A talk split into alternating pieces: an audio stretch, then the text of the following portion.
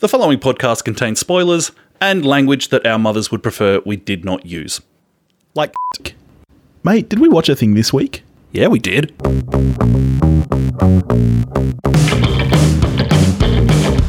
Hello, everybody. Welcome back. You've got Billy, you've got Topher, and that would make this We Watched a Thing. Is that right, buddy? 100% correct. Excellent.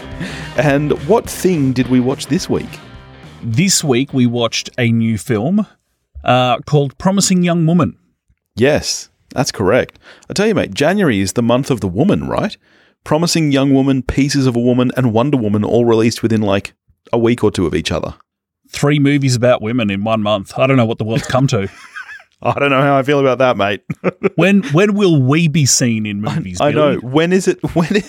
When is it? The When middle class white man white get a turn? When's our time? All right. Well, should we crack into it? Certainly. Okay, Promising Young Woman is a 2020 American black comedy thriller film written, produced, and directed by Emerald Fennell in her feature directorial debut.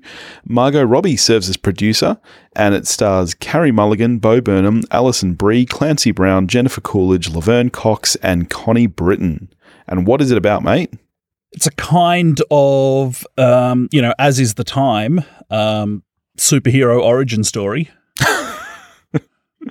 You know, there's there's an avenging character Yes, yes. um, like Batman, something bad happens and she takes matters into her own hands. yes. True story. Another true story. Um, we don't need to hide this for a lot of the episode. We both already know that we like this film. Did you look at my Letterboxd again? I was on. I didn't specifically look at this. I just went into Letterboxd and it was there on the front page. We got to We got to unfriend each other again, just like we did in real life briefly. um, yeah, there's no hiding it. I loved this film. I loved it so much. If if this, ha- I believe this was a 2020 US release. If we had gotten this last year, this would have made my top of the year list. Absolutely. That's high praise. Yes. Shall we start with, I guess, what what has been the most talked about thing about this film, the performance of Carey Mulligan? Absolutely. We're both um, card carrying members of the Carey Mulligan fucking rules club. I mean, who wouldn't be? Yeah. Yeah, true. Um, I I I mentioned to you so when we did our episode on Nomadland, we had a little discussion about the Oscars, and of course, neither of us had seen this yet. Based on what I've seen so far, I'm really rooting for Mulligan. I don't think she's going to win, but geez, I would like if she did. I would completely be on board in a world where you can read Oscar winner Carey Mulligan. Yeah. Um, I look personally, I wouldn't have her in front of Frances McDormand in this race, Yeah, but Carey Mulligan rules, and again in this film, she fucking rules. she rules. I I don't think she's going to win it purely because of the amount of humor that is in this film. This is very much a black comedy. There, like there are some very comedic things in this film. I think that's exactly why she should win. I think that the range she shows in this film is phenomenal. She gets a chance to do just about everything here, and she nails it every time. She's hysterical, she's bleak, she's dark, she's scary, she's sympathetic. Everything you want in a character, she does in this film. If the central performance in this movie doesn't work, the movie doesn't work. No, that's exactly Simple right. as that. Yeah. And it's interesting when I was reading out the cast list before, this film has a massive cast, huge cast. Most of them are in a scene or two. Connie Britton, who I- I adore, I love Connie Britton. What she does in this film is great, but she's barely there. That Carey Mulligan carries this film from start to end.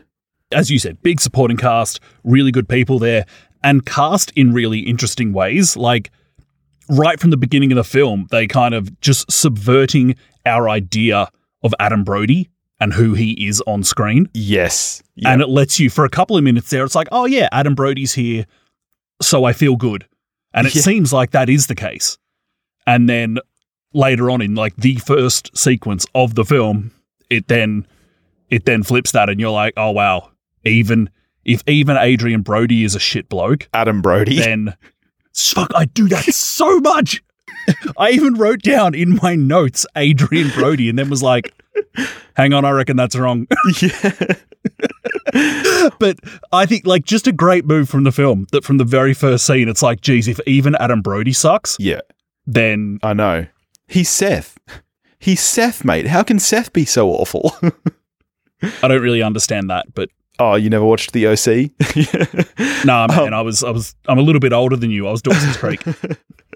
oh, mate, I was all up in Dawson's Creek. You're, you're right. You're right, though. That is a something. horrible sentence. Um, you're right. That is something so brilliant the film does is, and, and obviously that's the point of the film. The the message is, it it could be anyone, and it could even be you. You might think a lot of these people genuinely don't think that they're bad guys. You know, like when you get the revelation about Bo Burnham later on, the reason why that shocks you is because not only at that point in the film do we as the audience believe he's a good guy, we genuinely believe that he believes he's a good guy. Mm. And that that really is the message of the film, which is what makes all of those casting choices work so exceptionally well. Do you think it's to the film's uh, credit or discredit that by the time it happens with Bo Burnham, you're prob- you're like, okay, no, this is this is too good, and we already know that this film set us up for the fact that she can't have nice things. I actually I, I love the the twists and turns that the film takes. Some of them you might see some coming, some of them you don't. They do all feel extremely uh, natural to me though in the progression of the story. And I, I I was surprised by the Bo Burnham twist to to an extent. I mean, I I didn't know what his involvement was. I was sure there was going to be some level of involvement there. Yeah, were you surprised by that? Oh no, not at all. But only because I felt that in the context of the film, that this is like this is just literally this is too good to be true. Like there's there's no way this is going to play out in a happy ending Yeah. for this guy and this couple. Okay, I mean we're kind we're, we're getting there already. Let's let's just get straight to the end now. Everyone knows that we have spoilers in this show. If you haven't seen this movie yet, we love it. Go see it. Let's get to the end while we're talking about this. So, you weren't surprised by that. Were you surprised by the final 20 minutes when the thing happens? yeah, I was. If if you'd asked me um, at the ninety minute mark, how how long's the film? Is it about two hours? yeah, it's it's it's just uh, a, just just a nip under. I think it's about an hour 45. Right. So if you'd asked me half an hour out from the end, do I think that that that thing is going to happen? No, no, I wouldn't have predicted that. By the time we're up to that scene and it happens, Yeah. I didn't find it shocking because it was like, well, yeah, it's it's still a bit it's still a bit surprising because we're just so if you've grown up watching western c- cinema, Yeah. you know, the hero wins. It's you get the happens. happy ending. Yeah. And it's that scene is unflinching as well. Like it is just that one long take of him with the pillow over her face and her square and it it it, it lingers. Like that that It takes shot, a long time. it yeah. doesn't cut away. And it's not like there's no gore or but it's it's unflinching in that moment. Yeah, the good thing about it is that it leaves it, it's long enough that you sit there going, this is only going one way. But also, the longer it goes on, the longer, you know, maybe something could happen. But, Yeah. where, but you know, really, you know, no, it won't. She's going to die. Yes. This is it. And then later on you find out that that she knew it was only going to go that one way as well. Yeah, that is bleak. yes. One thing, so, you know, we get the early days in the film, we get the early uh, sequences of her doing her Avenger thing. Yeah. and going home or be you know being taken home by these guys i'd have i didn't really like it in the in the second one with the you know the kid from superbad Yeah. um that she actually like explained the whole thing to the guy i was like we we know don't we Yeah. i just i just felt there's like 30 seconds there of her just explaining to the audience through this other character what she's doing when i was like but we know I, I I feel like the film probably could have given the audience just a bit more credit there and saved itself 30 seconds of exposition. I would also like to know. Obviously, she's been doing this a long time. She's been doing it to a lot of guys. I I would like to know what what other possibilities are in are in those moments? Is it always just she kind of tells the guy off? I don't know if you noticed, but when she's marking up her tally, it's color coded. There are there are names and tallies that are in black, and then there are names and tallies that are in red. And I myself was wondering, do they mean different things? Does does the red mean that maybe she took it a bit further? I, I again, I'm just speculating here. Did you have thoughts like that at all in those moments? Uh, not specifically along those lines, but I did think that I, I wondered if, with her mindset, was she letting these guys off a bit light? Because it seemed like for the two scenes we see her her do this, where she springs the fact that she's actually cold sober on these guys, Yeah. it's like got ya, and, and then leaves. Yes, exactly. Yes. And from memory, with Adam Brody, we actually don't see the end of that scene so much. So I guess we're kind of left questioning what she did. And then it's, as you said, with, with Mintz-Plasse with Superbad, we get to see, you know, her tell him off. But I thought the same thing. I thought it's, it did come off like maybe it was a little bit light in regards to the things her character does later. I was just a bit surprised that that was the extent of it. And I did wonder if the color coding meant anything because this book is full of tallies and names. And the first thing I noticed was, you know, the red and the black. And obviously that could just be a stylistic choice. But I was going as a character, that has to mean more. Did you enjoy the little? There, there was a we watched a thing throwback on TV at one point. Did you enjoy that? Was there? W- was she watching uh, Dating the Enemy? Did Guy Pearce pop up or something? Sadly, this film is devoid of Guy Pearce, which is sad for any film. Um, but her parents were watching Night of the Hunter. ah, I actually did notice that. Yes, I mentioned When that as happened, I was like, "Oh, Billy will be beside himself." Greatest film I've ever seen. yeah, um, not true, but Um, great casting of her parents, though, with uh, Jennifer Coolidge in that role. Excellent choice. excellent choice. Um, Stifler's mum. great, great use of of of Jennifer Coolidge. Um, yes. They do have a bit of fun with it at one point when Bo Burnham makes some remark about her mum being hot. yeah. um, little self-aware moment from the film. Weird, weird watching Clancy Brown be not a murderer in a film. Strange stuff. Yeah. Not what we're used to with Clancy. well, there they go again, flipping your expectations, mate. Everywhere, all over the shop. The, I tell you what, the longer this film went on, the more I start, and I very much take this film as a, as kind of, you know how Tarantino has his, all right, this is a movie and this is a movie movie? Like the movies that are like, this is something that could happen, whereas this story is something that a character from one of my other films might watch as a movie. It's kind of a movie that exists within the movie verse. Yeah. For me, I take this film as a movie that exists within the movie verse. And that became stronger and stronger the longer I watched it as uh, partly it was the kind of Kill Bill aspect of her chalking off names on screen. There's the fact, like, yeah, there's a couple of scenes, you know, where she gets out of the car and with the crowbar and just starts wailing on old mate's car. And it, like, there's just a certain unreality to that scene. It's just like not the way that that scene would unfold. And I'm by no means am I saying that doesn't work. Like, I think the movie leans into this and that it does completely work. The only way, the only aspect that that doesn't really work for me is the look of the film. I think the movie looks a bit too nice. Oh, really? I adore the look of this film. I love it. I th- I, I know to some extent to what you're referring, and obviously there's a big use of color in the film. It, it almost, you know, uh, and it's alluded to very heavily, of course, later on when she's dressed up in the nurse as outfit, and you get those huge Harley Quinn vibes. And I think that that is leaned into through the entire film. It's very fantastical in its look, and that blends really nicely for me with, you know, the the great soundtrack and stuff as well. So I personally loved the look of the film. Yeah, right. So hard disagree with me on everything that happens up until that final sequence, which does have a real look to it. If we think of a recent film that you and I like, we're not massive fans of of Joker.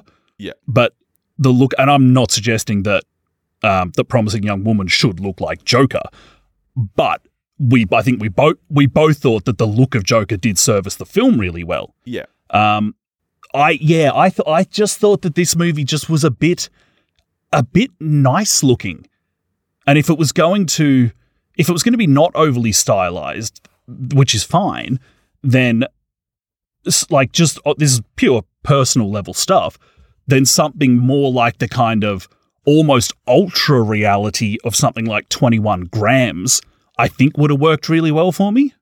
But for the most part, I thought it just kind of had that kind of almost like the Netflix color space lookup table copy paste thing going on, which is to say, it's by no means is it a bad looking film. It's a, oh, but that's kind of almost the point for me is that I just thought it was too nice looking. Interesting.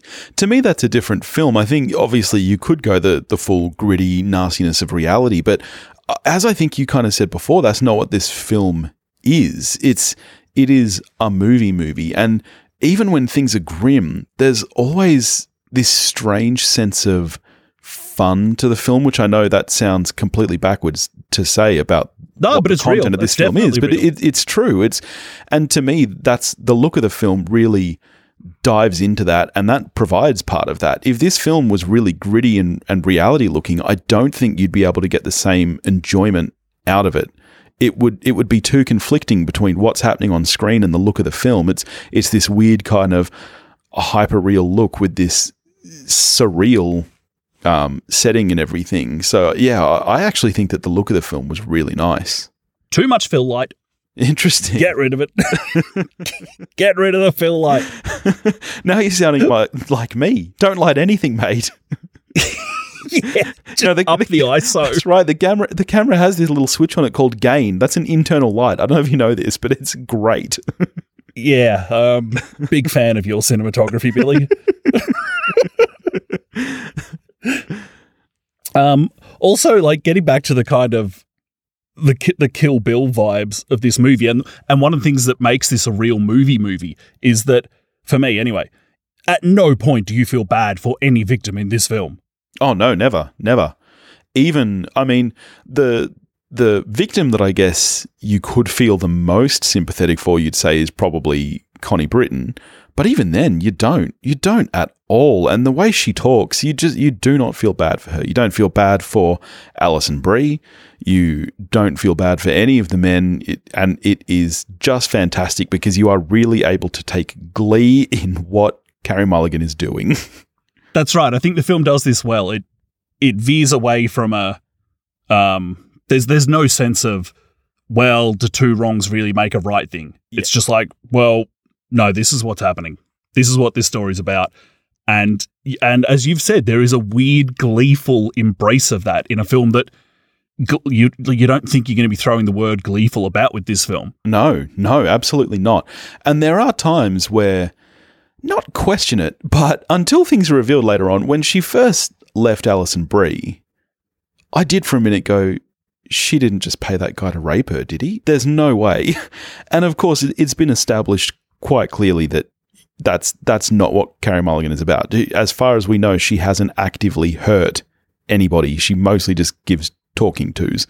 So we're sure that that's not where it's headed. But you do kind of go, really? Because that might be a, a bridge too far. I'm well, no, unlike you, I'm still not convinced that didn't happen. I know she like Carey Mulligan tells Alison Brie that no, no, nothing happened. Do we know that? well, I mean, that's a great question. And we know, you know, like later on when she leaves the lawyer's house and, and she's got the guy waiting outside to go in and do God knows what to this guy. And that se- that moment is actually one of my. That's another. That's a nitpick for me. Is that Alfred Molina's character gets forgiven awfully quickly. yes, I agree with that. With everything we've seen from this character, sh- she says she gives him a pass real quick. Yes, I definitely agree with that. weird moment when when Mulligan and Burnham's characters are in a pharmacy and they have spam for sale. I mean, spam will obviously kill you. Why is it for sale in a pharmacy? what is this pharmacy that's actively trying to kill its patrons? Oh, spam is the best. Well, yeah, but so's fried chicken. Doesn't mean it's not killing you. oh man, God, I could go for some fried chicken right now. I bet you could, you fucking oh. hungover mess. Seriously, being over 30 sucks. It was Sunday night and today is Tuesday and I feel so awful. oh, don't drink, kids. I, I just want to big up the the production design of this film in actually like for a bunch of it, but specifically, I love an ugly parents' house. Yeah. And Yep. this one, this is but ugly. This is horrible shit. Yeah. Like if you listed this thing on realestate.com, I reckon I reckon you've knocked 50 grand off the price just from what it currently looks like with these people living in it. It is disgraceful interior in the best possible way. These people's sense of what should be in their house is appalling and I love it. Yeah, which just adds to that gritty realism because that's parents. like, trust me, you've got a kid now. In two years, that's what your house is going to look like. You'll just crack out some plastic on the furniture. More pink, more frills, more lace. yes. Oh, so much lace. Yeah. It'll. It, what What would you describe it as? Chic cottage, cottage chic. Great casting on the the guy that kills her and his best man. Wanted guy who looks like a douchebag. Yeah, I mean, you won't get this, but little Veronica Mars tie in there because both those guys are from Veronica Mars. And and again, the best man, excellent, excellent, excellent casting there. Max Greenfield, who plays the best man, is excellent casting because he, uh, like you say, with the kind of the Adam Brodiness of things, Max Greenfield is so lovable. He's so lovable. I don't know if you watched New Girl at all, but he's he's great in that. And he plays kind of a frat boy douche, but a really lovable version of one. And so to see him here where he is this scum, but still kind of you know, there's a, there's a funny charm to him just because he can't help that. Um and Chris Lowell, who plays the guy who kills her, I actually haven't seen him in anything except for Veronica Mars, where he he's like to put it in perspective for you, you'll get this. He's the Riley of Veronica Mars. Oh right. yeah. So you hate What an absolute loss. Yeah. exactly. For those who haven't watched Buffy, yeah. Anyway, but yeah, so he is he's the absolute worst. You hate him. So for him to pop up in this role, I was like, oh yeah, I hate you already. yeah, great casting of those two. I feel like we're nearly at the end of the conversation. I don't think we've given enough credit yet to Emerald Fennell um, because feature directorial debut, she was the showrunner of season two of Killing Eve, which I know a lot of people really love. I'm I'm in season one, but she's best mates with Phoebe Waller Bridge. I think the screenplay here is so tightly written. I think it's really, really great. Every character here, you know who they are instantly. You spoke about one piece of exposition early in the film where she's kind of telling one of the, the bad dudes what she's doing. Apart from that, I think it really does rely on character and tight writing to get things across. And I think, as far as direction goes, too, uh, you said you didn't love the look of the film. I did. I, I just want to give props to Emerald Fennell. Yeah, it's the kind of film that just very quickly look out for this person's next film because this is someone this is just a really interesting new voice. Yeah, it's got such a voice and personality to it. It's very distinct, which is what you want from from a young filmmaker. And she's I found out she does have a cameo in the film. She's the you know the the YouTube video of the the Yes. lipstick? Yeah. That's her. Yeah, Which is hilarious that scene. Again, like the amount of times in this film where it is funny is crazy given the subject. Yep. Agreed. I think it's a really smartly written film. I absolutely loved it. Uh, how are you scoring it? I was kind of hoping and maybe half expecting to love the film. I really like the film. I'm a 7 out of 10. Okay. I'm a 9 out of 10. I would watch this again tonight. I, it's so entertaining. Like, and it, it, it hits those same marks for me that a film like, say, Parasite did, where it's it's entertaining and yet has heaps to say, but it's not it's not ever preachy in the way it does it. And this film could have easily gone preachy, and you'd forgive it if it did, but it doesn't. The way it tackles its subject matter is just so smart and funny and just fun to watch all at once. So yeah, I, I loved it. All right, what are we getting to next week, mate? Next week, we're going to go. We're going to really, really lighten things up and go to feel good hit of the season, Pieces of a Woman. I'm really excited for that as well. And Vanessa Kirby is another one that's come up in the in the Oscar discussions of late. So I will be curious to see it. All right, good stuff. In the meantime, if you want to get in touch with us, you can do that at wewatchedathing.com or wewatchedathing at gmail.com. You can Find us on Facebook, Instagram, and Twitter, all under the handle at We Watched a Thing. If you want to help support the show, and in fact, we're putting up a bonus episode this week on the film Paris, Texas. You can find that at our Patreon, patreon.com forward slash We Watched a Thing, and we'll catch you next week. Watch a movie, folks.